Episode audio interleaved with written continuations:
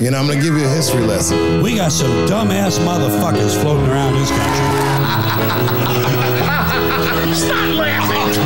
And when I do, start fucking. Also, y'all did some nasty ass jokes on my ass too. Funny jokes and unfunny jokes come out of the same birth. You fucking guys are unbelievable. Why are you laughing? Evening, everybody. Welcome to another episode of Why You Laughing, a history of comedy podcast. And today, I am pleased to introduce you to Martin Lawrence, uh, another guy kind of similar to Robin Williams, although I was more aware of the impact that Robin Williams had, um, even when I was kind of young, in, uh, like a, as a fan in stand up. Uh, but Martin Lawrence is a guy that, like, I knew him from. I knew him from Bad Boys and Big Mama's House and all that type of stuff. I wasn't till you know the last few years when I would hear guys like Rogan and Chris Rock and stuff that we'll play later, um, where you hear a lot of comedians talk about the influence that Martin Lawrence had, and it's very interesting because it just his show Martin, very influential. Uh, I grew up in the '90s, completely unaware of it. I didn't know it existed, just didn't hit my radar, and yet uh, it influenced a lot of TV, a lot of um, uh, his stand up influenced a lot of stand ups, as we'll see, as we'll talk about. And so uh, I thought it was an interesting topic to dive into because um, I didn't I didn't really know the impact he had. I knew he was a big movie star, but that's about where my knowledge ended up until you know I'd say probably four or five years ago when I started people hearing people talk about like Def Jam and the show Martin. And I think the comment that made me uh, most curious to dive into a topic like this was I remember Louis J. Gomez a few years ago um, talking about shows like Seinfeld and Friends that were, you know, super white. Like those are the two that come to mind in the 90s when people talk about like, you know, there were no black cast members. Literally on Friends, people point to Aisha Tyler as being the one black person who ever appeared on the show. so those were you know super white um you know i guess kind of i guess some people might have looked at them as snobby type shows. I think seinfeld's humor transcends anything like that uh but maybe not for everyone. But anyways i'm getting off track. Uh louis j. Gomez who grew up you know poor uh, without a dad and his mom was a prostitute and a heroin addict he said he related a lot more to shows like Martin, and that's what he grew up watching. So I think it was just a different, um, uh, different demographic than my, you know, cornball white bread interests in the suburbs. Martin was hitting a different demographic, and I don't want to, you know, get into it too much now because we got to start at the beginning as we always do. But basically, that's what I'm saying: is uh, Martin Lawrence was a hell of a lot more influential than I think I ever realized. Oh, for sure. And um, if you listen to Rogan, consistently, like every third episode, he'll talk about how hard it was to follow him. I think that I, I shouldn't even say Lewis's comment. I think it's having listened to Rogan over the years, the amount of times Martin Lawrence gets props for being just a destroyer, a guy people couldn't follow uh, at the comedy cellar. And, you know, I think when I was more, uh, when I was more, you know, I don't know what the word is oh, coherent when I was more aware and like uh, actually really looking into stand up and things like that. That was kind of at the time where Martin, Martin Lawrence started to disappear. You know, mm. like before the latest Bad Boys, I think the last thing he was really in prior to that um, that had huge success anyways was like one of the Big Mama's House movies, and that just never never did anything for me. So I didn't really pay much attention to um, Martin Lawrence's career. But yeah, people talk about him as a an absolute destroyer in comedy and a guy who was super influential, like I said. Uh, so, well, actually, before we start, I always have to say, blindmike.net. Have you gone there yet, folks? Make sure. Um, if you want to subscribe to the Patreon, we're going to have more bonus content coming in 2023. We will do uh, bonus episodes and mini episodes and all th- kind of things like that. So subscribe to the Patreon if you'd like to support us in that way, or if you want to support the show for free, uh, that's easy, plain and simple. That's also at blindmike.net, where you can find the links to Apple, Spotify, YouTube. Uh, like, subscribe, share, all the things that you do to support podcasts. Do it for this one if you'd be so kind. We would much appreciate it. Yes, it'd be very, very nice, very generous of you. Uh, and very good show.org. That's for Craig. Yeah, go check that out too. Um, all right. So Martin Lawrence grew up. Uh, I originally I found that he grew up in uh, I think it was Germany, and I was like, that's doesn't seem right. But he grew up on an Air Force base. I think his his uh, father was in the military. He was one of six kids, and uh, when his parents got divorced, he really did never hear from his father again. Uh, so essentially, he was raised by his mother for all intents and purposes. Uh, and when they got divorced, she moved him back here to the states uh, to a project in Maryland. He grew up in the projects, and the one thing I found most interesting about his childhood is, I mean, like they said, he was a kid who got into fights all the time, and he was always uh, getting detentions. He was a class clown, that sort of thing. Uh, you know, classic comedian story, I guess. Um, but he had a teacher who influenced him greatly. Uh, in the the documentary, I, do, I watched one of those like A and E type documentaries, and she was in it. Uh, she went by the name Froggy Henderson, which I don't know if that's her birth name or not, but but she was in it, and uh, she was a teacher who kind of took Martin, I guess, under her wing a little bit, at least in the sense of, um, so he would make jokes in class and all this sort of shit, and like offensive joke, he would curse and things like that, and so this Mrs. Henderson would tell him, "Hey, like you're not supposed to joke about this topic." They didn't really get into i imagine you know the holocaust or rape or whatever whatever it would be at that some inappropriate topic would come up. And she said you're not supposed to joke about things like that. And martin really wanted to obviously. And she said well if you can make me laugh about that subject uh, then you'll get out of detention. You don't have detention today and inevitably he always would make her laugh, make, make her break with whatever he was saying.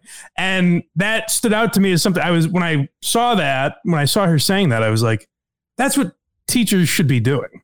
Right. Like you're not, you shouldn't be there to be like the babysitter. You should be seeing something in each kid where it's like, hey, he's an artistic, creative kid. Maybe let's tap into that rather than like, hey, you technically broke the rules. Let's slap you on the wrist for it, you know?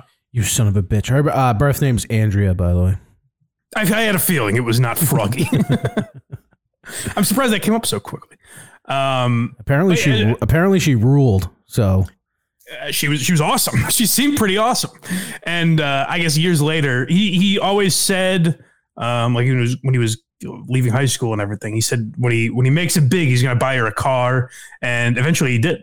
That's uh, he showed up back at the high school I think he like perf- like did a uh, some kind of charity thing there or something, and he showed up and was like, "Mrs. Henderson, I got you a car." so we'll get into.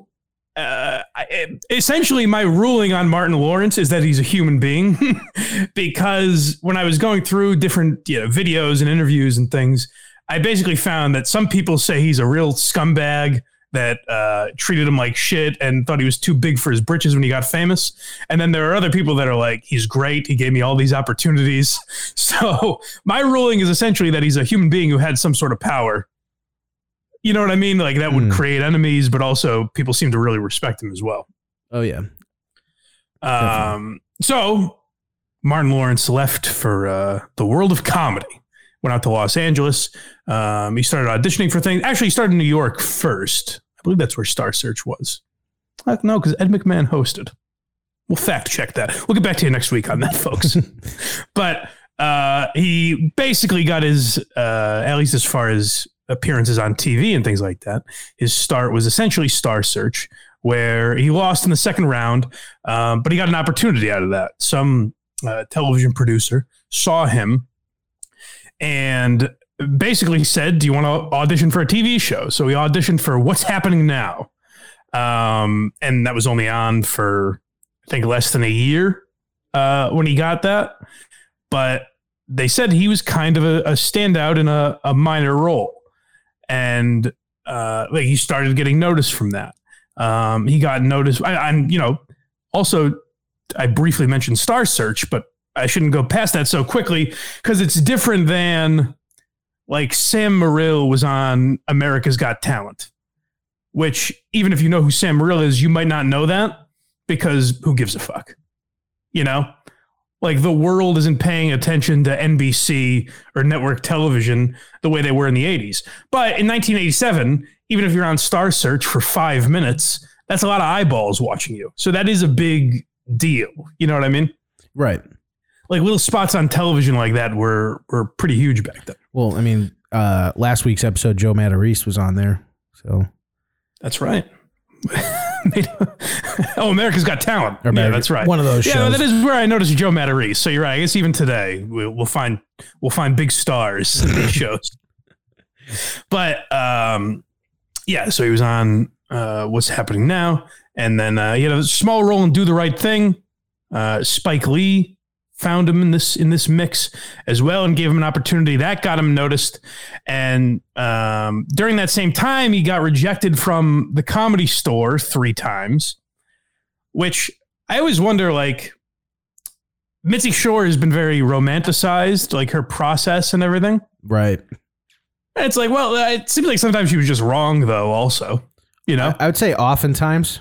yeah, like there's no way she rejected Martin Lawrence three times to like show him a lesson or to like groom him. You know what I mean? Like she turned down Seinfeld. Like there are people she turned down uh, where she just missed the boat on, I guess. Yeah, that would be one of them. Especially like we talked about briefly with Rogan. Like you don't you don't crush that hard unless she. Well, I, I don't know. She would also often pass people that sucked and piss off the whole room, and then the good comics would just get better. Yeah, i guess that's my point. Is I, we kind of romanticize Mitzi Shore and say that was her process. She was this weird, wacky character. It's like, ah, maybe maybe sometimes she was just fucked up and made the wrong decision. that's also possible. It sounds like she did a lot of drugs. If you go back and listen to our episode on her, It's what I hear. Well, I feel a lot of people uh, may have at that time as well. one of our one of our first episodes actually, Mitzi Shore. yeah, go back and listen to the Mitzi Shore ep. We talk about some of her hijinks. Um, so my point is, even though he was uh, rejected from the comedy store at that time, he started getting these things. He was in the Spike Lee movie. He was on national television. Um, so he's getting these things where people are noticing him, and those start to add up. So he did uh, another role that he got, I believe, off of uh, Do the Right Thing. I believe because of that role, he got Boomerang with Eddie Murphy, and that's where his career really started to skyrocket. Because then, um, now we're in the, the early '90s, uh, and Eddie Murphy recommends him to Russell Simmons. Uh, Martin Lawrence is one of the guys that Russell Simmons was looking at to host Def Jam. Um, and Eddie Murphy's kind of stamp of approval uh, got him that hosting job. And then also in 1992, um, he got the show Martin. And I was looking for like a juicy story. I wanted an interview or uh, some some crazy story of how Martin Lawrence got the show Martin. And he basically just said like uh, his agent or some producer or someone came to him and said like, "Hey, we we like you. Would you want to do a TV show?" And he was like, "Yeah." And they were like, "All right." I guess. so uh, we'll get into Def Jam in a second, also, but to give you kind of perspective on what Martin was in 1992, the Fox network had only been around for you know a few years. Like it was, it was very new, and it was still something that people didn't know if I, I not even didn't know. I just assumed people thought it had no chance of competing with NBC, ABC, or CBS. But what that allowed Fox to do is give these kind of weird things a shot. So, you know, they greenlit The Simpsons. They greenlit Married with Children, which is the type of sitcom that probably wouldn't have gotten on the other networks at that time. And Martin falls into that category as well, where it might appeal more to black audiences or the way it was done, where I mean, they say it, the way it was described is like it combines uh, sitcom with sketch comedy. I essentially what that means is Martin Lawrence played other characters in the show. like he played multiple characters at different times. So basically that's what they mean by that. But it was something that was unique and not really done a lot in TV at that time. And so having something like Fox is not dissimilar from having the internet now, where like we talk about Gillian Keeves all the time where that's a sketch show that it you know boggles my mind that no streaming service or network or anything has picked that up but it also makes you wonder is that a good thing is that better that they don't do that because they're kind of allowed to do what they want. So on Fox at that time, you know, it kind of quickly became not the case where Fox was an established network. But in the early 90s, Fox was the type of place where they were like, yeah, fucking go for it. Do whatever you want, you know? All right. And and it was back. Um, it's back in the day when uh, people got shows named after them, just their name. Yeah, yeah, yeah. Basically, your act, and Martin Lawrence wasn't this way in his stand up necessarily, um, but your act was centered around, like we talked about with Roseanne and Tim Allen, and even Seinfeld to a degree, where it's like, hey, I'll have this act that basically describes who I am, and off of that, I'll get a sitcom with with my name attached to it. Exactly. Not quite. not Um, quite the um reasoning for this one, or the correlation. Not quite, not quite. No, but it was like Martin's kind of character as a person that I think did appeal to people at that time. Definitely. Um, and so he also had, well, we'll get into it, but uh, this is going on the same time as Def Jam. And we talked a lot in the uh, Kings of Comedy episode how influential that show was for comedy, um, where they started giving comedy like a hip hop feel. Like the coolest thing in music at that time uh, was music like NWA. And what Russell Simmons did is give comedy that sort of feel, which I think was a big deal when you're coming off of an era where it's Seinfeld and Garry Shandling and Paul Reiser and these guys who uh, aren't necessarily hip. You know, there are a lot of things. They're very talented guys, but I don't know how if uh, the word "cool" ever factors into their description. Rich, Rich Voss. Yes, Rich Voss. greats like Rich. Well, he was on Def Jam. Don't forget. I know he was. He was the first white guy, I think. Right. He's pretty cool. but uh, yeah, so Def Jam was also giving um, kind of in the same way Martin made sitcoms feel a little, you know, cooler or hipper. Def Jam was doing that for comedy where it didn't really have that before. Um, and Martin Lawrence was essentially the face of that at the time as the host. So he's on two, not just massive, but incredibly influential television shows at that time. So already we're talking about, about a guy who's had in a short run in comedy, you know, five, six years he's been in stand up at this point. Um, he's already had a major impact and influence, and he hasn't even gotten into movies yet, which is pretty wild. Because he, and he was a massive movie star for a little bit. Yeah, and we'll talk about that. But Yeah. first, I think our first clip is uh, Tracy Morgan, right? Correct.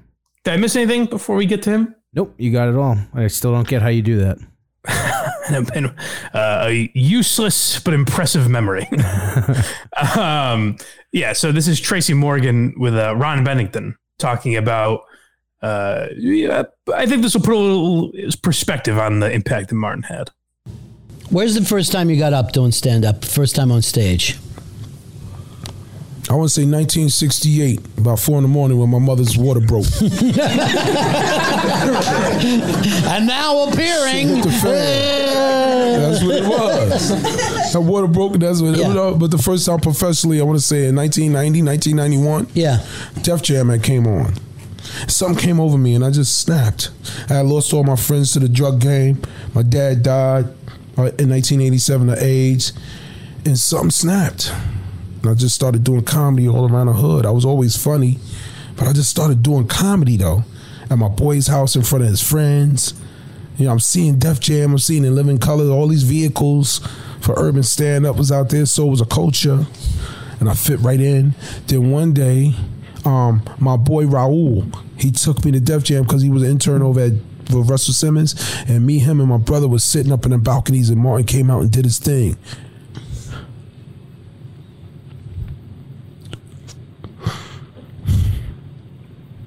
You knew then. It was like looking into your own future when you're looking at Martin. Yeah. Yeah. That's Changed my scene- life. Yeah, it's like a scene from a movie where suddenly a character realizes his own future. Yeah. Yeah. I knew I was gonna be there. Yeah. Changed my kid's life. Bus.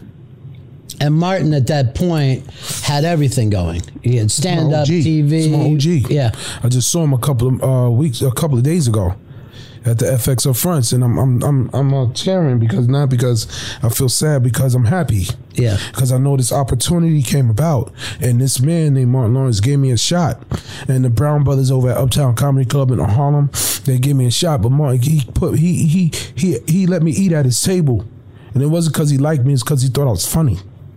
So he said, "Come eat at my table on my show," and he put me in front of this national audience, and he gave me an opportunity, and he told me things, man, and um, I'll never, forg I'll, I'll never forget it, and I'll always be thankful to Martin Lawrence for that. He gave me an opportunity. Now, the interesting thing about Tracy Morgan is that none of it, it's possible that none of that is true. I've never. That's why I love listening to Tracy Morgan is because he's giving that emotional, t- and it's within the realm of possibility that five minutes later I'll be like, yeah, none of that happened. I've never seen him get that serious. Well, that that's why the clip stood out to me is just that he obviously cared a lot about that, and we'll play a little Chris Rock later. It's like when you're particularly like young black stand-ups, the impact that Martin had on them seems to outweigh anything that other the like I honestly the only guys I can think of that equal it would be Pryor and Eddie Murphy, Yep, I was just gonna. where say. you've heard them talked about with that sort of reverence. You know what I mean? Because even like Carlin inspired a lot of people. Um, uh, yeah, I mean Seinfeld, Dave Attell. There, we could come up with a million names in comedy that like inspired people to get into comedy. But the interesting thing about black comics at that time that had a unique voice, like Pryor, Eddie, Martin, Chris Rock, things like that, is they weren't as prevalent on TV. You know, it seemed like every sitcom that was coming out out at that time was a white stand-up comic telling his story, basically. But black comics didn't have that same, you know, the the the equation was not the same. so, like I said about Louis J. Gomez, where he was looking for something to relate to when he was a kid, yeah, he had no relation to Seinfeld. It didn't it didn't do anything for him. When he saw Martin, he's like, this is more of a backstory that I can understand and get behind. So when guys like Tracy Morgan and Chris Rock saw Martin Lawrence in the early 90s, they were like, fuck, that's something that I could do. So it's the type of influence that you don't hear, I feel like, white comics talked about with as much because it's not as uh, impactful to the people watching them. Does that make sense at all? For sure. I mean, um, no one to that magnitude. Um, it was almost like, like you said, with Pryor, who then handed it to Eddie, who then handed it to Martin, and and no one forgets. Because I know, like, and um, now and now like we talked about the you know there's the kings of comedy there's Dave Yeah. Chappelle there's a mil- there, there's a lot I shouldn't say a million but there's a lot more guys that you could point to as like oh yeah I could do that like if you're a black kid growing up in the projects like Martin Lawrence was uh, you could point to all these guys and say like I mean he did it I could do it but when Martin Lawrence was a kid it was pretty much Richard Pryor I guess yeah, the only um, the only comics you ever really hear spoken like that now are Chappelle and Rogan. Um, Rogan in a different way, though. Not, be, I don't think because of S- Rogan's stand-up career. I think it's more what he did for other stand-ups. Well, that's that's that's what I meant. Because he'll he'll bring people on the road that might not necessarily be quote ready or whatever, uh, just to give him a shot because he thinks they're funny. yeah, it's funny. It's funny you said Rogan uh, Chappelle because I would actually say Attell and maybe Colin Quinn. Like those are the two guys I think of as having because Colin Quinn that that New York cellar table. I don't know if we would be talking about them the way that we do if it wasn't for Colin Quinn. Well, for sure. So he, he really influenced the uh, generate. But anyways, you get my point, right? Yeah, but I'm saying like uh, even even like the Chappelle corn sh- corn maze shows or whatever the hell he was doing over the Yeah. pandemic. He's just just whatever he could do to help anyone else out. Right. Right. That kind of thing. Um, so the other interesting thing I thought around this time is that Martin gets super famous. He's got these two gigantic television shows.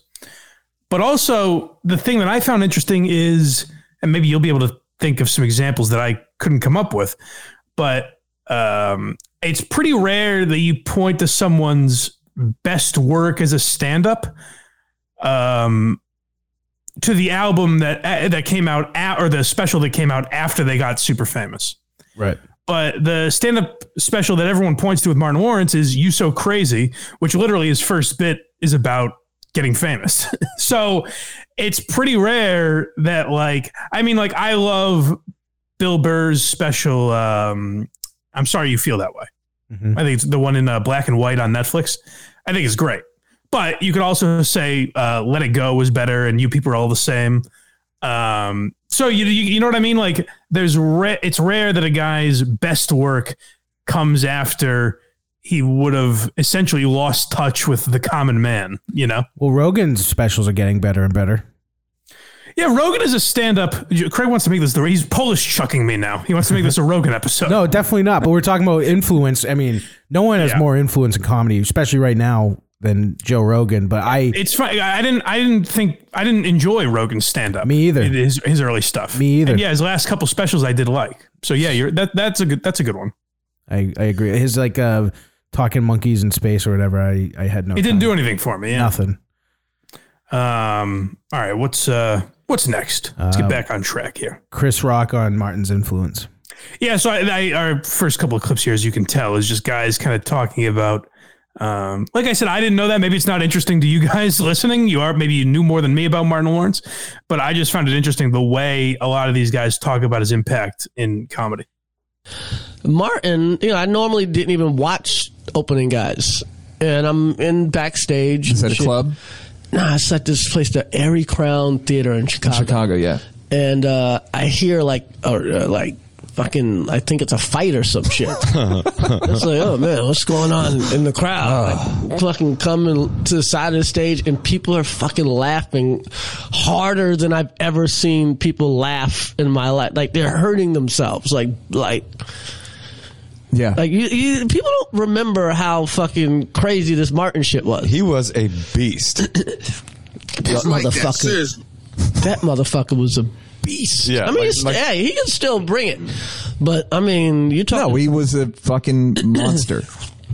yeah, like Murphy, like Yeah. you know, like unbelievable. And then I had to go on after that, and like you know, it's a bad set when you're still talking about the guy before you, like thirty minutes in. Yeah, that Martin sure was funny. Like, it's like Martin said. If- Yeah, you remember think Marv back was, to Marv Martin. was talking about bitches earlier. The thing about bitches, You remember earlier when you were enjoying yourselves? I had a tag for one of his jokes, and Yeah. here that tag is. Oh it was wait, just does- you brutal sweat, just fucking.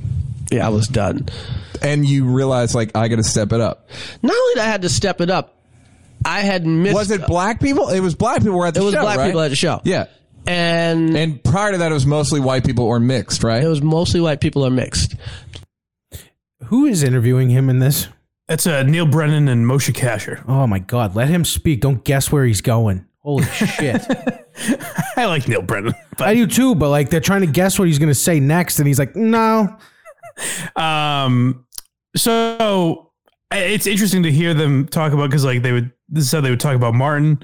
This is how they talked about Bernie Mac when we were talking about him, mm-hmm. where it's like the laugh they would get was like nothing. They don't even talk about the material. They talk about people's reaction, where like they thought literally the room was going to collapse because people were losing their minds at what they were watching. So there's something very interesting about that because, like, to be fully honest, when I was going back and watching some of Martin's stand up, like, it didn't do a ton for me. There's some stuff where I was like, that was that's funny, but it didn't have me howling.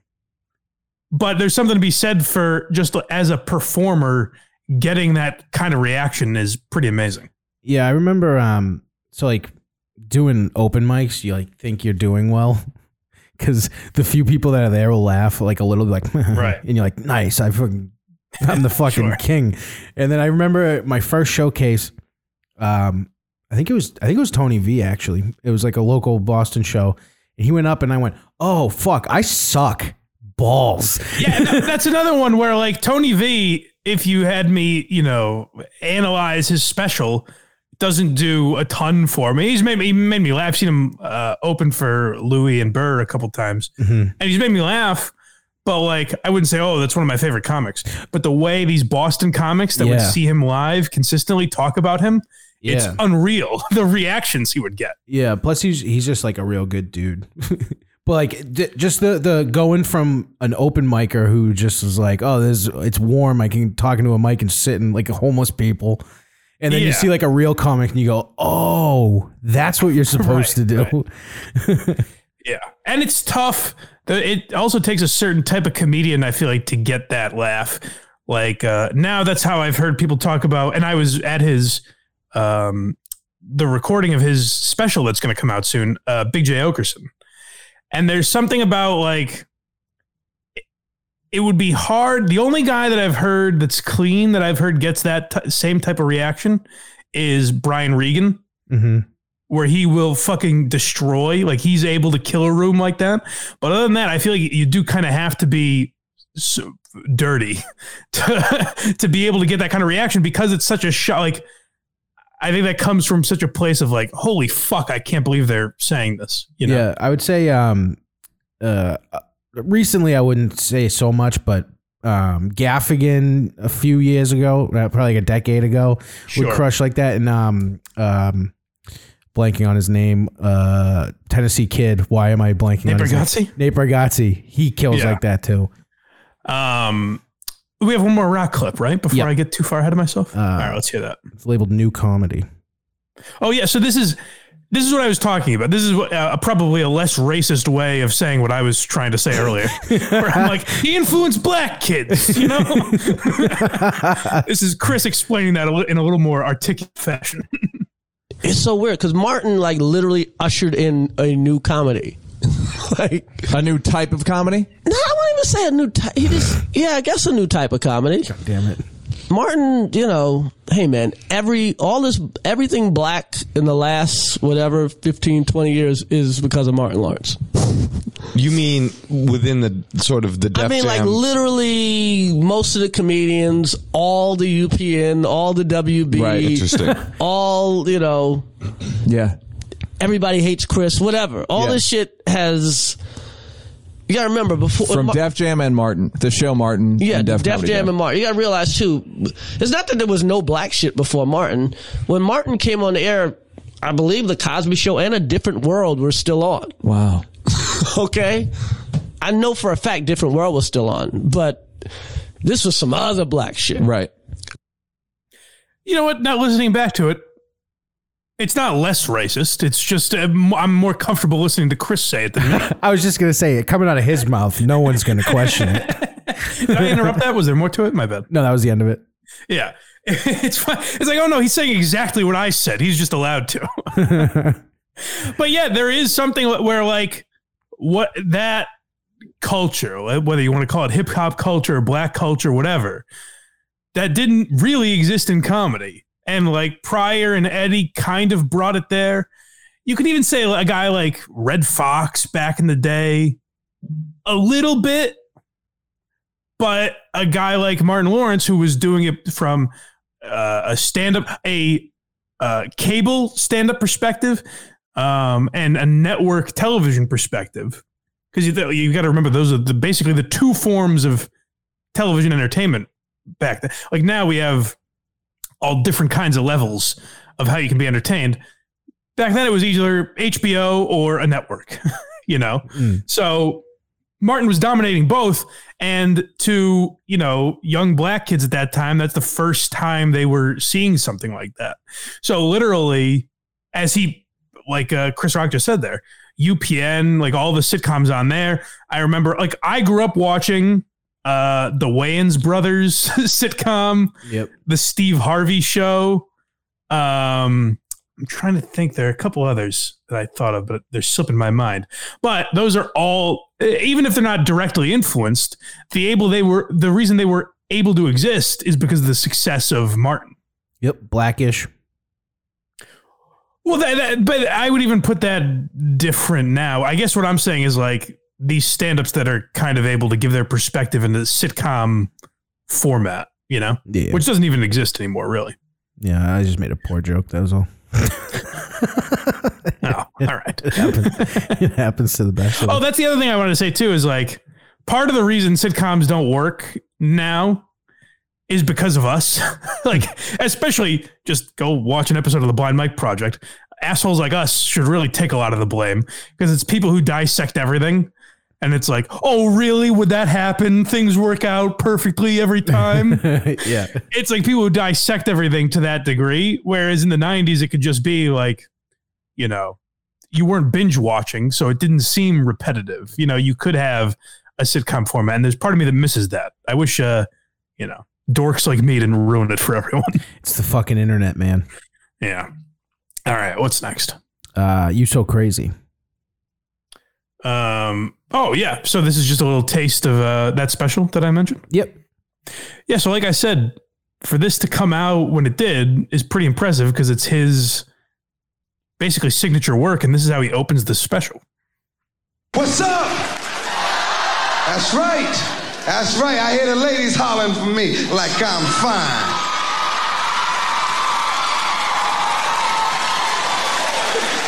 Shit, y'all ain't gonna have me believing I'm fine in this motherfucker. I remember I couldn't get the women back in the day. Now I got women fucking me talking about, I don't know what it is about you.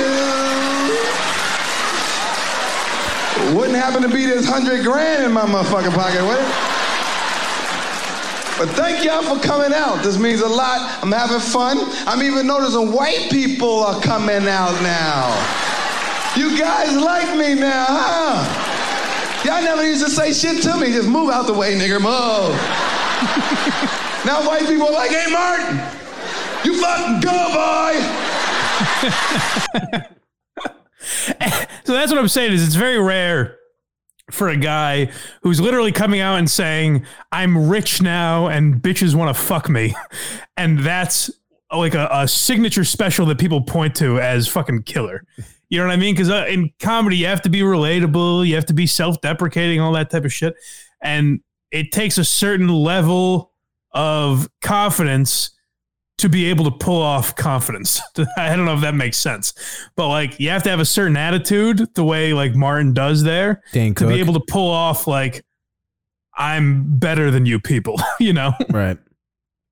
like for example, it see like Chris D'Elia. If you go watch Chris D'Elia's comedy now, it's like I, I'm a hot guy and I fuck women, and it's like I think he's I think he's avoiding that topic now. Well, now, yes, I shouldn't say right now. A few years ago, but uh, like when you hear that from a guy like Chris D'Elia, you're like, ugh, like gross. Why are you bragging to us? Go back to like the Adam German poison Lawrence. Adam Martin Lawrence, it feels like that's just how he would talk. Like he's not even being braggadocious, you know? Right. And there's an element of self deprecation in there where he's like, a few years ago, you racist assholes never would have noticed me. so, all right, let's keep going. Uh, this next one, actually, hold on. Let me. Uh, let me. I have to. I don't know if there's something else in the order, but the next thing is uh, his SNL appearance, the clips. Um, yeah, we'll play that. Make sure I don't have any notes, uh, though, because I made a lot of notes for this one. You did, but this was this this is very interesting. Were you aware of this before? Uh, no. Oh, um, This SNL stuff. uh, Bill Cosby slamming the Martin show. We missed. I believe. Oh well, yeah. I mean, so Cosby. I wish I could find it. I couldn't find him. Um, I think he may have just said it in print. Um, but Cosby basically said that. Uh, and he would say the, the most famous one is he criticized Eddie Murphy, and he would criticize Pryor, and he criticized Chris Rock, and all these young black, very successful comedians. Bill Cosby would trash them. Um, I forget. Did I put a quote there? Because there was a decent quote of how he described uh, the sitcom Martin. No, but they soon after uh, won two. And oh yeah, that's my favorite part. Is that right after that they won uh, the, the show Martin won two uh, N- N- NAACP Image Awards. pretty good. So I don't know if they were intentionally saying "fuck you, Cosby," but um, but yeah, it's, it's so interesting to me, and we'll do more of it whenever we do a Cosby episode, I'm sure. But it's so interesting to me that he felt the need to open his mouth on a lot on a lot of these guys because it's like Well, they're talking about their perspective. And maybe it's because Cosby was being a phony Mhm. that he felt the need. It was all projection, I guess. Um, because there's an element of like, yeah, I get saying, hey, no, we should we should try to angle, or I should try to angle more for family values. We should try to instill those. We should use a sitcom to um, you know, kind of be a little more wholesome. And that's what Cosby did. So you you did it, Bill. but you don't need to tell other people what they need to put on television because Martin's upbringing was different than yours and his perspective is different than yours and what he wants to put out there and is interested in talking about is different than you. And Bill uh, never never got that through his head. And the very interesting thing to me is like if Cosby didn't do that, I guess you could say that maybe Me Too still would have got him because that was a couple years later. Mhm. So maybe at the same time as Weinstein and Kevin Spacey and these guys, they would have taken down Cosby. But you could make the argument that if Bill Cosby didn't criticize young black comedians, then he never would have been, we never would have gotten him. He never would have been in jail. We never would have come down on him for all these rapes because Hannibal Bur- Buress never would have done that set. Exactly. so there's an argument to be made there that he really should have kept his fucking mouth shut. But uh, anyways, yeah, I just thought it was funny that he criticized Martin and then uh, they won two NAACP awards right after that. Love it. All right. So now this SNL stuff I find very interesting. Very. Um, so I knew he had a controversial monologue on SNL. I didn't know the extent to which it went. And also, I assumed he was touching on topics of like race or uh, homosexuality or more controversial things, maybe religion at that time. So I'm surprised by what got him banned from NBC for a time. Um, this is around the same time that Dice got banned from SNL, I believe. Yeah, the band hammers were out left and right because now it's not even close to being like this. I mean, Louis did a monologue on SNL comparing Yeah. uh, having sex with young boys to eating a delicious Mounds bar.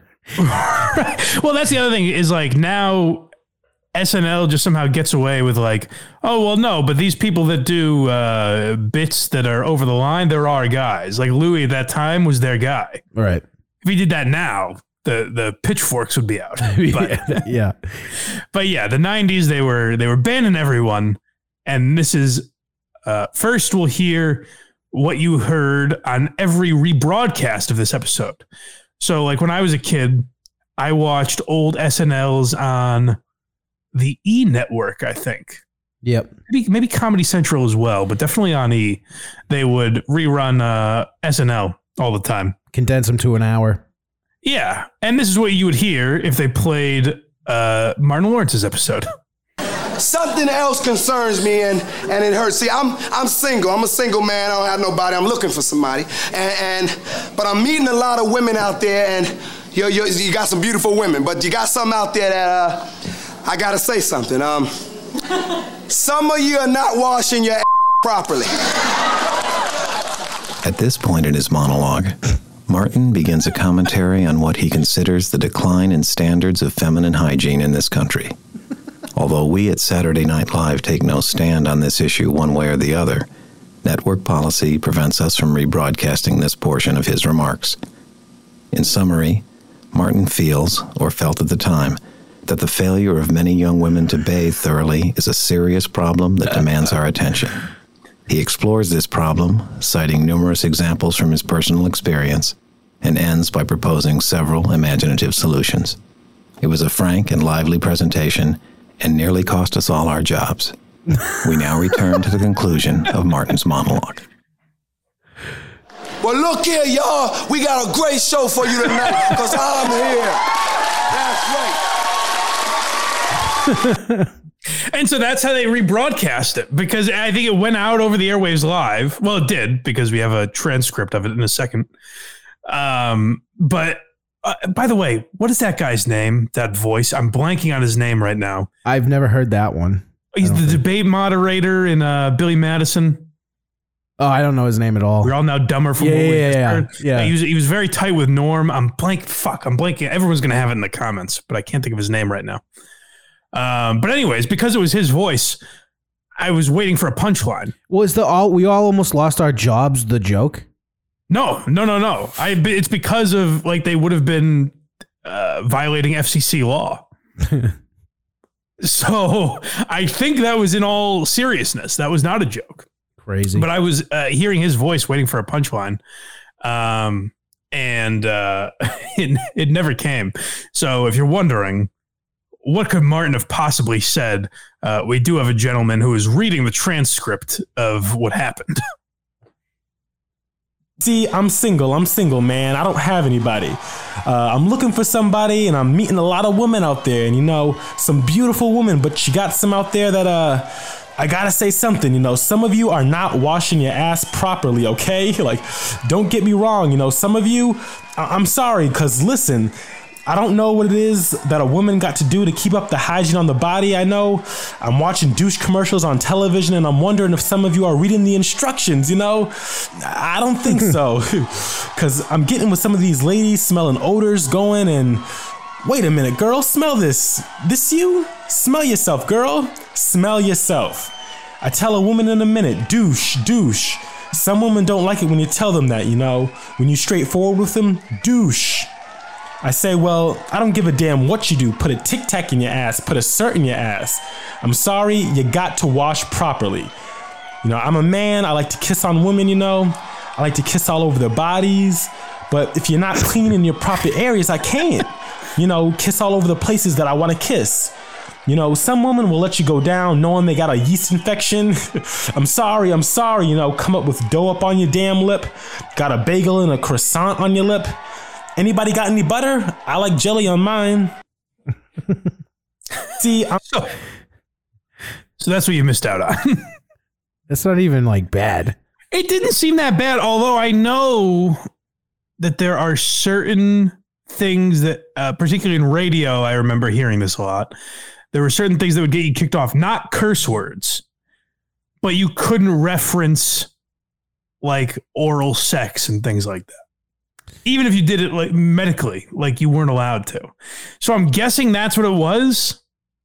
Although in the early 90s or mid 90s, I guess at this point, um, the country was also more just uptight about that stuff than we are now. So I don't know if it was maybe a mix of both, but it got it got Martin banned from NBC for a while until uh, Warren Littlefield, uh, who ran the network, sent him a message years later and said it was basically a misunderstanding, I guess. So I heard um, Martin kind of explain this. Do we have one more clip with this SNL stuff or no? Nope. Yeah, so I, I didn't include it because it was pretty short, but Martin basically explained it as like it was a misunderstanding because he alluded it, earlier in the monologue. He basically says like I'm going to say some stuff uh, that the censors are going to have to look out for, but I think because of that, they thought he was trying to like sabotage them, when in reality he did run it by people or something like that. Regardless of what it was, um, years later, NBC apologized to him and acknowledged they were wrong, so he was allowed back on the Tonight Show and things like that. But he was banned from NBC for a while. Yeah, and then uh, onto another network. Where are we going? Uh, he unloaded on Fox. Oh yeah, so I thought this was funny too, and maybe it goes to the differences in the network because NBC obviously around a lot longer, much more established. But uh, Martin Martin Lawrence heard that for Seinfeld's hundredth episode, they really rolled out the red carpet for, for him, and it was this big celebration and everything. So when the show Martin got to their hundredth episode, he was like, "Boy, I wonder what they've got planned." and they sent to the uh, you know, like the lot wherever they're shooting the show. They sent one gift basket, and they were like, "Here you go, hundred episodes, good job." And I guess Martin, uh, you know, went to the went to headquarters, went to whatever exec's office, and just started unloading on them. and they said that after that, all the cast got gift baskets. oh, good. so it's you know it was an interesting position that Martin was in because he is now running this show. Um, he is starting movies, starring in movies uh, like Bad Boys and like uh, Life with Eddie Murphy and things like that. But he also um, made a movie. God damn it, I'm forgetting the name. Um, look up the the the movie that he uh, directed and produced. Uh, a thin line too far. I'm I'm gonna mess up the title, but he's under a ton of stress at this point, and this is where you start to see a change in Martin Lawrence. So Um, there's, Basically- there's three, but I'm assuming you're talking about the first one. what is it? Uh, a thin line between love and hate. Yes. Yes, a thin line between love and hate. Um, on that set, he had a breakdown where he had to be hospitalized. Um, basically, he like you know lashed out and started freaking out, and it resulted in in him having to take a trip to the hospital. So, towards the end of Martin's run, mid late '90s, where he's also starring in movies, things are starting to get to him. Um, and this also probably contributed to a lot of why we didn't we haven't seen a ton of Martin Lawrence the last few years, uh, at least prior to Bad Boy, the newest Bad Boys. But like at the beginning of of um, Martin, he assembled the cast like uh, Tisha Campbell, um, Tommy, uh, some of the other people in that cast were from either like just friends in comedy that he had or from prior movies. Like I think Tisha Campbell was in House Party with Martin and they developed a relationship there. And so he said, if I, if you know I ever have a sitcom, I want you to play my wife or girlfriend or whatever. And he ended up coming through on that. And he would do things like that for his friends. And then by the end, whatever changed in Martin, a lot of people grew resentful. A lot of people had very different relationships with him. Um, so this is kind of around the time that things started to change. But I don't want to get too far ahead of myself before I start mentioning specifics. So where are we? Uh, it's him doing stand up talking about drugs. Um. Oh well, this is him talking about his uh, freak out on Ventura Boulevard, I believe, right? Yeah, with the um, gun and everything. yeah. So uh, Martin Lawrence, probably his most famous outburst is when he was running through uh, an intersection on Ventura Boulevard with a gun. Um, they said he looked like he had like mucus or something on his face. It looked like he had thrown up or was foaming at the mouth or something. Uh, and he was screaming, "They're they're trying to kill me, and they're out to get me," and things like that. Um, so this led to his arrest slash hospital hospitalization. Um, and when he, I believe in uh, Runteldat is uh comedy special in 2002, I want to say. Um, he addressed these uh, you know, these charges. So I go out in the street and I go to run across the street. I was trying to catch the light. I go to run across the street, and because how the light changed, I got caught in the middle of the street. Next thing I know, they got firemen, they got they got ambulance, they got um the police, everybody out there with guns. All of them had guns out there just because I tried to uh, uh, run across the street. Nah, I'm fucking with y'all. I was higher than a motherfucker, y'all.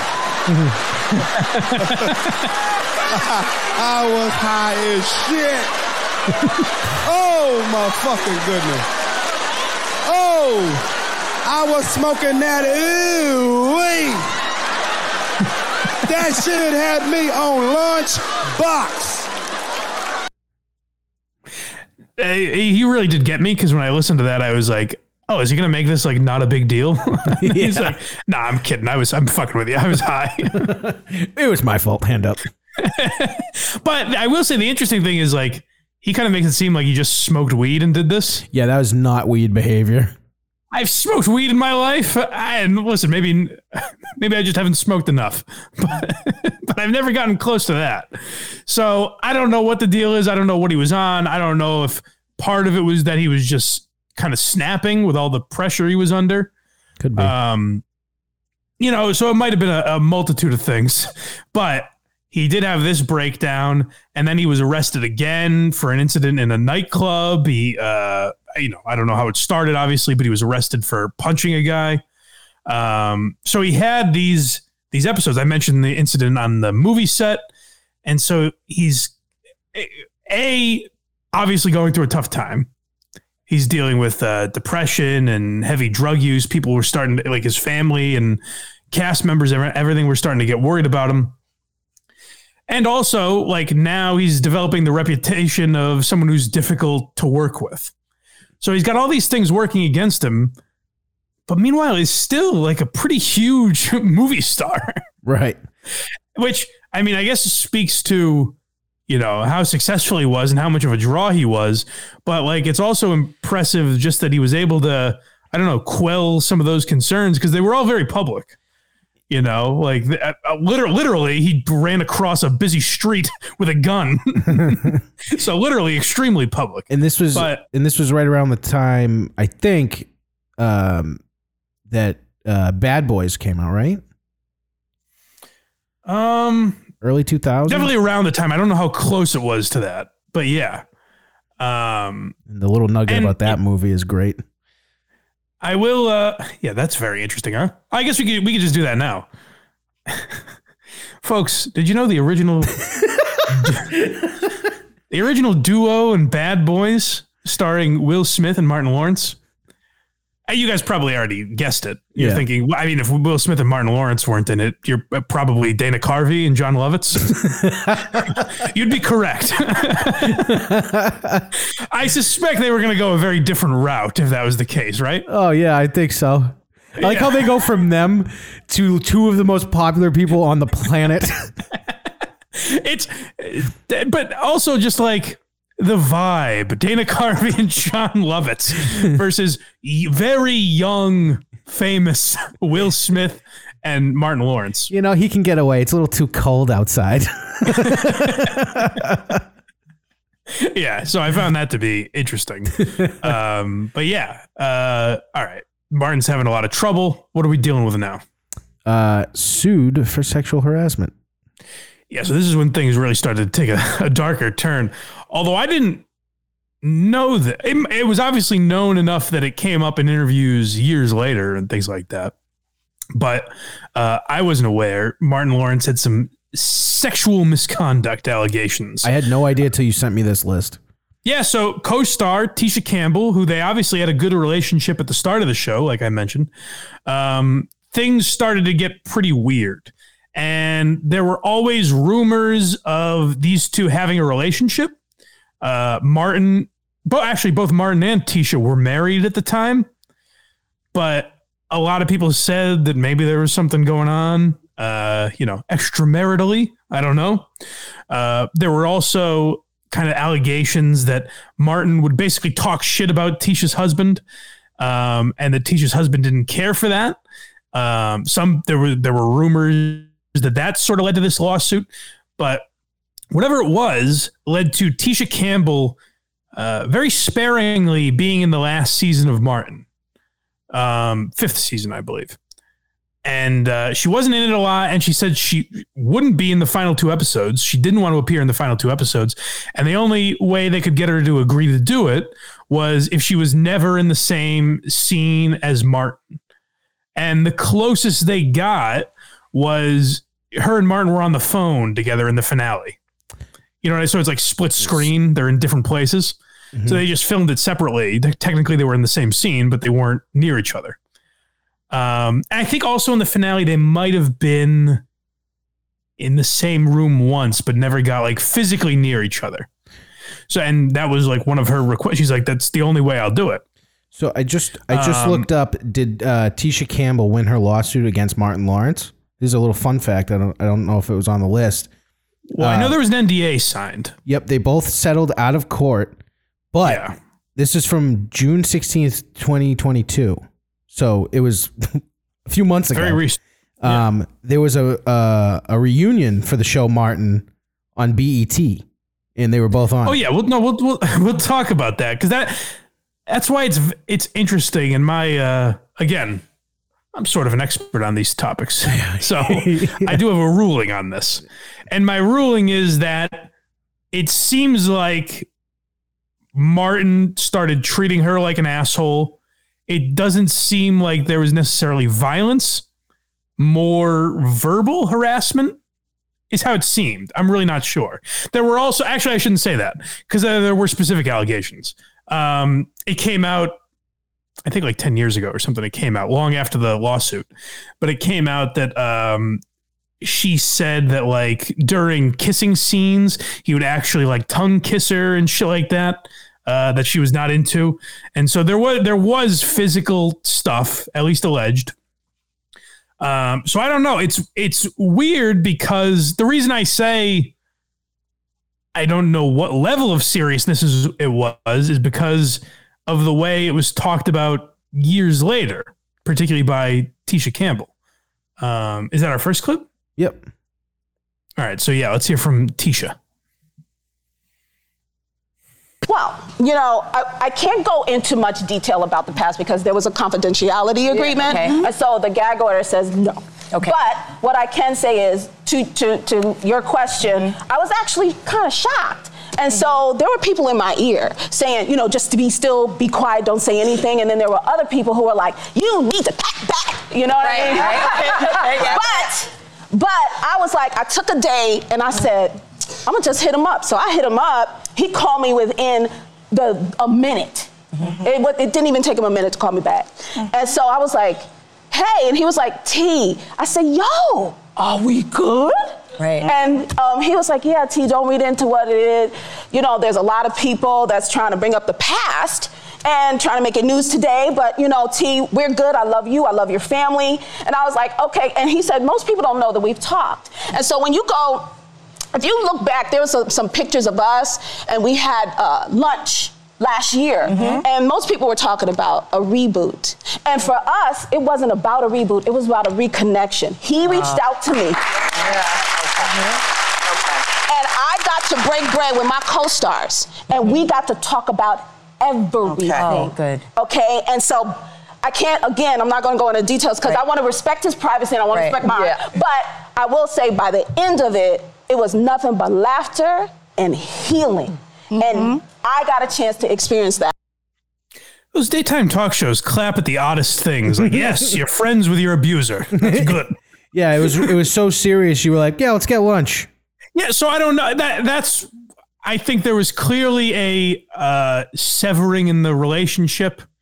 Um, like I said, she took a lot of shit for years because remember, this is the late '90s, so people were like, "Oh, you're a fucking liar. You're making this up."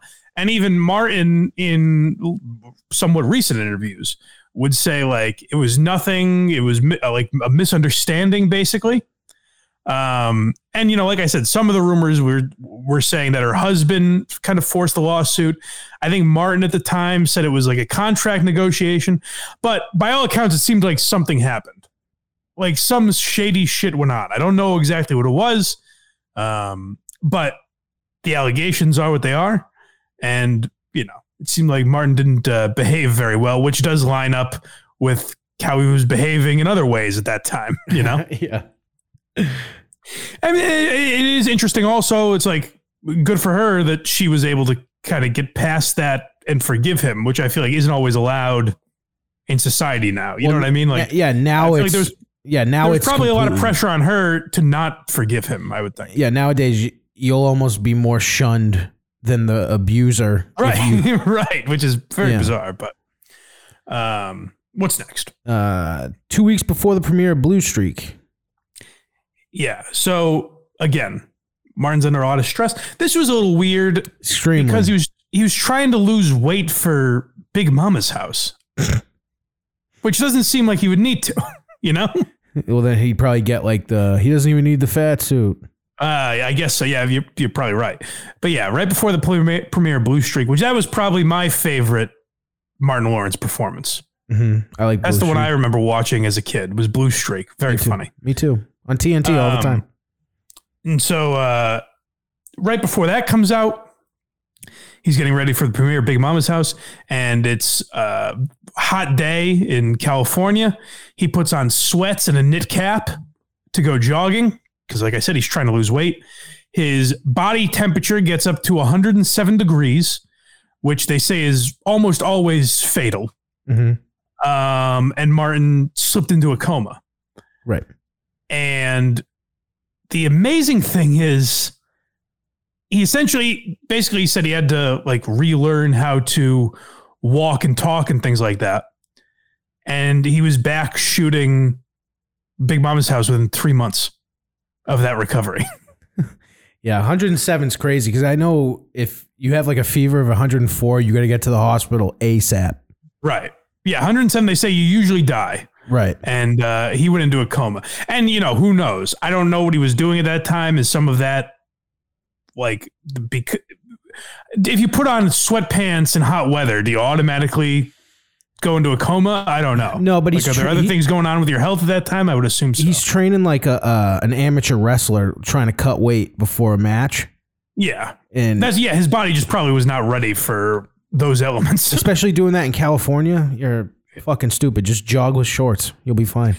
Yeah. And so all these things now we're he, we're we're building a case here for why Martin Lawrence disappeared Right. because he's got these these sexual lawsuits. He's running out in the street with a gun. He's Mhm. he slipped into a coma. And yet, well, do we have any clips before I get to uh, Big Mama's house? Uh, this is Chappelle. Okay, no. So, um, he, despite all of this, Big Mama's house obviously comes out after that. When Big Mama's house came out, his rate, like the amount that he would expect to get on a movie, went from 10 to 15 million dollars. Martin Lawrence was making $15 million a film uh, after the release of Big Mama's House. So it's weird. Like, you don't think of him on the level of, I'll use Will Smith as the example because it's probably the easiest. Because when Bad Boys originally came out, I think Martin might have been the draw. like, they were both on these huge s- sitcoms. Mm-hmm. But I think Martin, after being in movies with like Eddie Murphy and shit, I think people were more co- and having a, an established stand-up career. I think m- people were more confident in going out to see Martin than they were in Will Smith at that time. Um, I just looked up his net worth and it stunned me. You have a guess? It stunned you. Mhm. Should I guess high or low? I'm going to say sixty million dollars. 110 million. Wow, really? Yeah. Yeah, I'm telling you, he cashed in. Good for him. And Big Mama's House was a franchise, don't forget. So all those movies made a lot of money, which we'll get to some controversy behind that as well. Um, but first, let's hear from Chappelle a little more on what the industry, and we heard when we uh, did the Chappelle quitting uh, Chappelle's show episode, we talked a lot about this. And Martin Lawrence was kind of the inspiration for Chappelle to say something fucked up happens when you get famous. Like there's something fucked up going on in Hollywood. And so these are uh, Chappelle's thoughts on that. With James When Martin Lawrence was in that chair, we talked about Blue Streak. I love that. He played a role in your life, I believe. How do you feel about him as a person, as an artist? Martin Lawrence is the guy that showed everybody you can make it from D.C. to Hollywood. And uh, I had a personal stake in his success. Every time he did something, it made me feel inspired and really good. And he was always real nice to me. He'd sit me down, what's going on with you, baby boy? What, what? We'd talk about comedy, whatever. And, uh, you know, when we did Blue Streak, we were promoting it, and Martin had a stroke. He almost died. And then after that, I saw him, and I was like, oh my God, Martin, are you okay? And he said, I got the best sleep I ever got in my life. That's how tough he is. So let me ask you this. What is happening in Hollywood that a guy that tough will be on the street waving a gun, screaming, they are trying to kill me? Yeah. What's going on? Why is Dave Chappelle going to Africa? Why does Mariah Carey make a $100 million deal and take her clothes off on TRL? It, a weak person cannot get to sit here and talk to you. Ain't no weak people talking to you. So what is happening in Hollywood? Nobody knows. The worst thing to call somebody is crazy, is dismissive. I don't understand this person, so they're crazy. That's bullshit. These people are not crazy. They're strong people. Maybe the environment is a little sick. I just love listening to him talk. I know. Like, his thoughts on life, I could listen to all day. I forgot what we were doing for a second. he gets you in a trance. Yeah. But um, it's interesting to hear his levels of influence by Martin Lawrence there because he starts by saying Martin was the guy that showed everyone you could get from DC to Hollywood. Chappelle grew up in the same area. Um, and so th- just that he took a lot of influence from. But also, he's obviously the guy, or you know, one of the examples of people that got Chappelle scratching his head and saying, like, what is it that this in- industry does to people? Like, if I accept this $50 million from Comedy Central, what am I getting myself into? Like, what the fuck is going to happen to me? Yeah, like what are they, what percent of me are they going to actually own for the rest of my life? Yeah, and so Martin breaking kind of helped lead Chappelle in that direction. And as he put it, like, why is a guy that that, that is that mentally tough and that successful? Why is the industry able to break him like that? So I think it's an inter- inter- interesting question because there aren't a lot of guys that have, you know, longevity making 10 or 15 million dollars. You know, look at Mike Myers might be if you if you examine it, might have one of the most successful comedy careers. The guy has three franchise: Austin Powers, Wayne's World, and Shrek. Oh, I Like- mean, yeah, Shrek is like Insanely successful. um, and all of a sudden he disappears. You don't see him in fucking anything anymore. the last thing he was in was fucking um, uh, the Queen movie as like the the no, he had some show. Didn't he have some show on Netflix that nobody watched? I don't. It doesn't sound like. Oh, maybe the last movie he was in was the Queen Yeah. movie, being the because of the Wayne's World Bohemian Rhapsody scene, saying no one will listen to that song, so it's fun. Right, right. Um, so yeah, it's it. People don't have like longevity at that level, and there has to be some reason why, and that's what Chappelle has kind of pointed out over the years. Um, so I guess all we have left is one more uh, controversy surrounding Big Mama's house, right? We got uh, Big Mama's house clip and then the dress. Uh, okay, well, let me hear the Big Mama's house clip first. It's him in like a sit down interview with somebody. Might be Lipton. I don't know. pretty much have a sense of who you are and, and are willing to, in a sense, say, if you're not willing to do it my way, then, then we're not willing to go your route. I think of the time that, was it Miramax that wanted to play around with one oh, of your yeah, the performances? NC, it's an NC seventeen on my on my concert film, and I could have easily took the R, Yeah. you know, and uh, but they wanted me to to, to uh, compromise some material that I really thought I wanted the, the audience to really see and to know about me, and, and not to say they get the watered down version and go boom, and then see me live and go, well, we never saw that. I wanted them to know me for for what I do in stand up because I'm not ashamed. I love what I do, and uh, the way I am on stage is that's that's what I do. So you You know, as someone with uh, no backbone, that's uh, that's a statement that I really respect and admire. Literally, all he had to do is make it an R rating, and he said it was easy. Like I don't think that takes that much, but he's like, well, no, I just won't do it then. Like I want to do my material the way I want to do it. I'm not going to change it because of your standards. Like I'll change it because of my standards if I want to. And that's such a respectable thing to do at that time when there are limited options. Uh, but I've, it was also, you know, influential. You see guys like Schulz. We mentioned Gillian Keeves earlier. Yep. Um, you know, Morril and Norm, these guys that can't get specials on Netflix. I know Sam Morril has one now, uh, but he couldn't get one for a long time.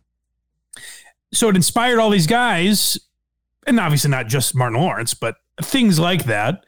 Um, you know, pushback like that, and same with what Chappelle did to Comedy Central. Pushback like that has allowed people now to kind of see the light of like, well, I could just appeal to my fans. I don't need them for this. Like, I don't need. There's nothing that's ever been more successful because of executives' notes. I shouldn't say that. I should I, I should say content notes. You know what I mean? Like they might be able to tell you, hey, you need uh, like with Seinfeld, we talked where they were like, we don't really have a woman's voice on this show. And so they added Elaine. And I'm sure because of Elaine, it was a lot better than if it was just Jerry Kramer and George. Like Elaine Right. was a great character. Right. So there are things like that that I think they maybe do have a good grasp on. But the idea that like some stiff that works at HBO or whatever it was is going to come down and tell Martin Lawrence, you know, you know, I think it would actually be funnier if uh, you didn't use the F word here or didn't talk about insertion or whatever the fuck their notes were. Um, and I, you know, Louis is the best example of that, meaning the TV show Louie, where like FX gave him f- literally free reign to do what they want. Uh, South Park guys, same way, where Comedy Central doesn't even know what's going on the air till the day of. right. And they trust Matt and Trey to do whatever they want. And that's how you get the best content when you, you know, trust the creators, I think. And that's, uh, you know, that's what Martin Lawrence seemed to stand for a lot, uh, which is why this next debate is kind of interesting. Where there's a, a a thing that's not really spoken about in mainstream media. And I can't figure out why that is. But there does seem, at least stereotypically, there seems to be um, in the black community, they haven't necessarily embraced um, uh, gay people and trans people and things of that nature the same way that maybe mainstream culture has. And so that has kind of caused uh, uh, an interesting debate over the years. And there are a couple different camps. And we heard Chappelle talk about this. Well, one of the things he said was they wanted to make him wear a dress in a sketch, they wanted him to play a woman or something. And he was like, well, they do this to black comics. They make they they you know emasculate them by making them play a woman. Um, and he used Martin Lawrence as an example. Um, Tyler Perry, obviously, uh, Chris Rock did it. I mean, there's a bunch of examples. Adam Sandler, black as hell. Yeah, I was gonna say my ex- my my counter argument to that would be pretty much everyone that's ever been on SNL. Ever. Will Ferrell, Dana Carvey, Chris Farley, David Spade, Adam Sandler, fucking Mike Myers. Mike Myers and Dana Carvey literally had signature characters as women. right. So I don't think that this the the race angle is a legitimate argument. Um, Katt Williams, I think, injected uh, a funnier stance on it. Certainly, I yeah, I've never seen this before, so I'm interested. it's a it's a grainy. It's like cell phone footage Yeah. of Katt Williams Yeah, yeah. doing stand up, talking about guys like Martin Lawrence and Tyler Perry and the dress controversy. That is different than the fact that Martin and Jamie are really going to do Sheneneh as a movie. You see, because once you do Sheneneh and Wanda as a movie, and we already have Big Mama's house, and we know Brandon T. Jackson, that nigga showed up with his dress. He was ready to be in one and two. You just start wondering how many niggas really need to wear a dress. And why is it so important? And they tell you shit like, but it's funny, is it?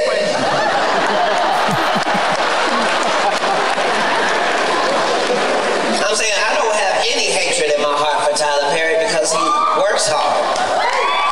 But he is a drag queen. Let's be very honest. A drag queen is somebody who works in drag. Do you know who Madea is, sir? That's a nigga in that dress, sir. That's not nobody's grandmama. This nigga is only funny when he's playing a bitch. So, so he's kind of shitting on Martin Lawrence, among others, for wearing a dress there. And the thing I would want to ask a guy like Chappelle, I mean, Katt Williams, just his, I, I don't necessarily agree with him, but his explanation's hilarious. Yeah. So I'm not going to question him on it. What I would like to ask a guy like Chappelle when he says like Martin's forced to is if you ask Martin if you could bring back one character from Martin, who would it be? He says Sheneneh, which Katt Williams referenced there. Um, and it seemed like he chose to be in Big Mama's house. So my question with Chappelle would be like, what's making you think that these guys are forced to do that? And also, why does it see? Why do you think it's divided down racial lines? Because it's like white men have done this shit too. Now the relief for guys like Chappelle and Katt Williams are now if a man puts on a dress, I think he'll and he's not trans, I think he'll be jailed. I think I think if you're doing it for comedy's sake, I think you'd be put in prison. Right. Right. So you don't have to worry about it anymore being done for laughs because it's not going to happen. Definitely not. so, um, yeah, it's a, it's a, it's a weird debate that I never quite understood. Um, but I think it comes from like a defensive place where Chappelle's looking at it from an angle of like, are they trying to fuck me here? You know what I mean? Because he kind of has that mindset. So I guess that's where it comes from. Um, but I don't know how much validity it has in terms of the racism angle. You know? Yeah, um, because as soon as you brought it up, I thought of only white people doing it. So Right. I mean, literally all of SNL. I, will I'll expand it beyond SNL. All of sketch comedy. Yeah. from from you know the '60s on, or maybe even before that, there have been men in dresses, and it's like, oh, that's hilarious.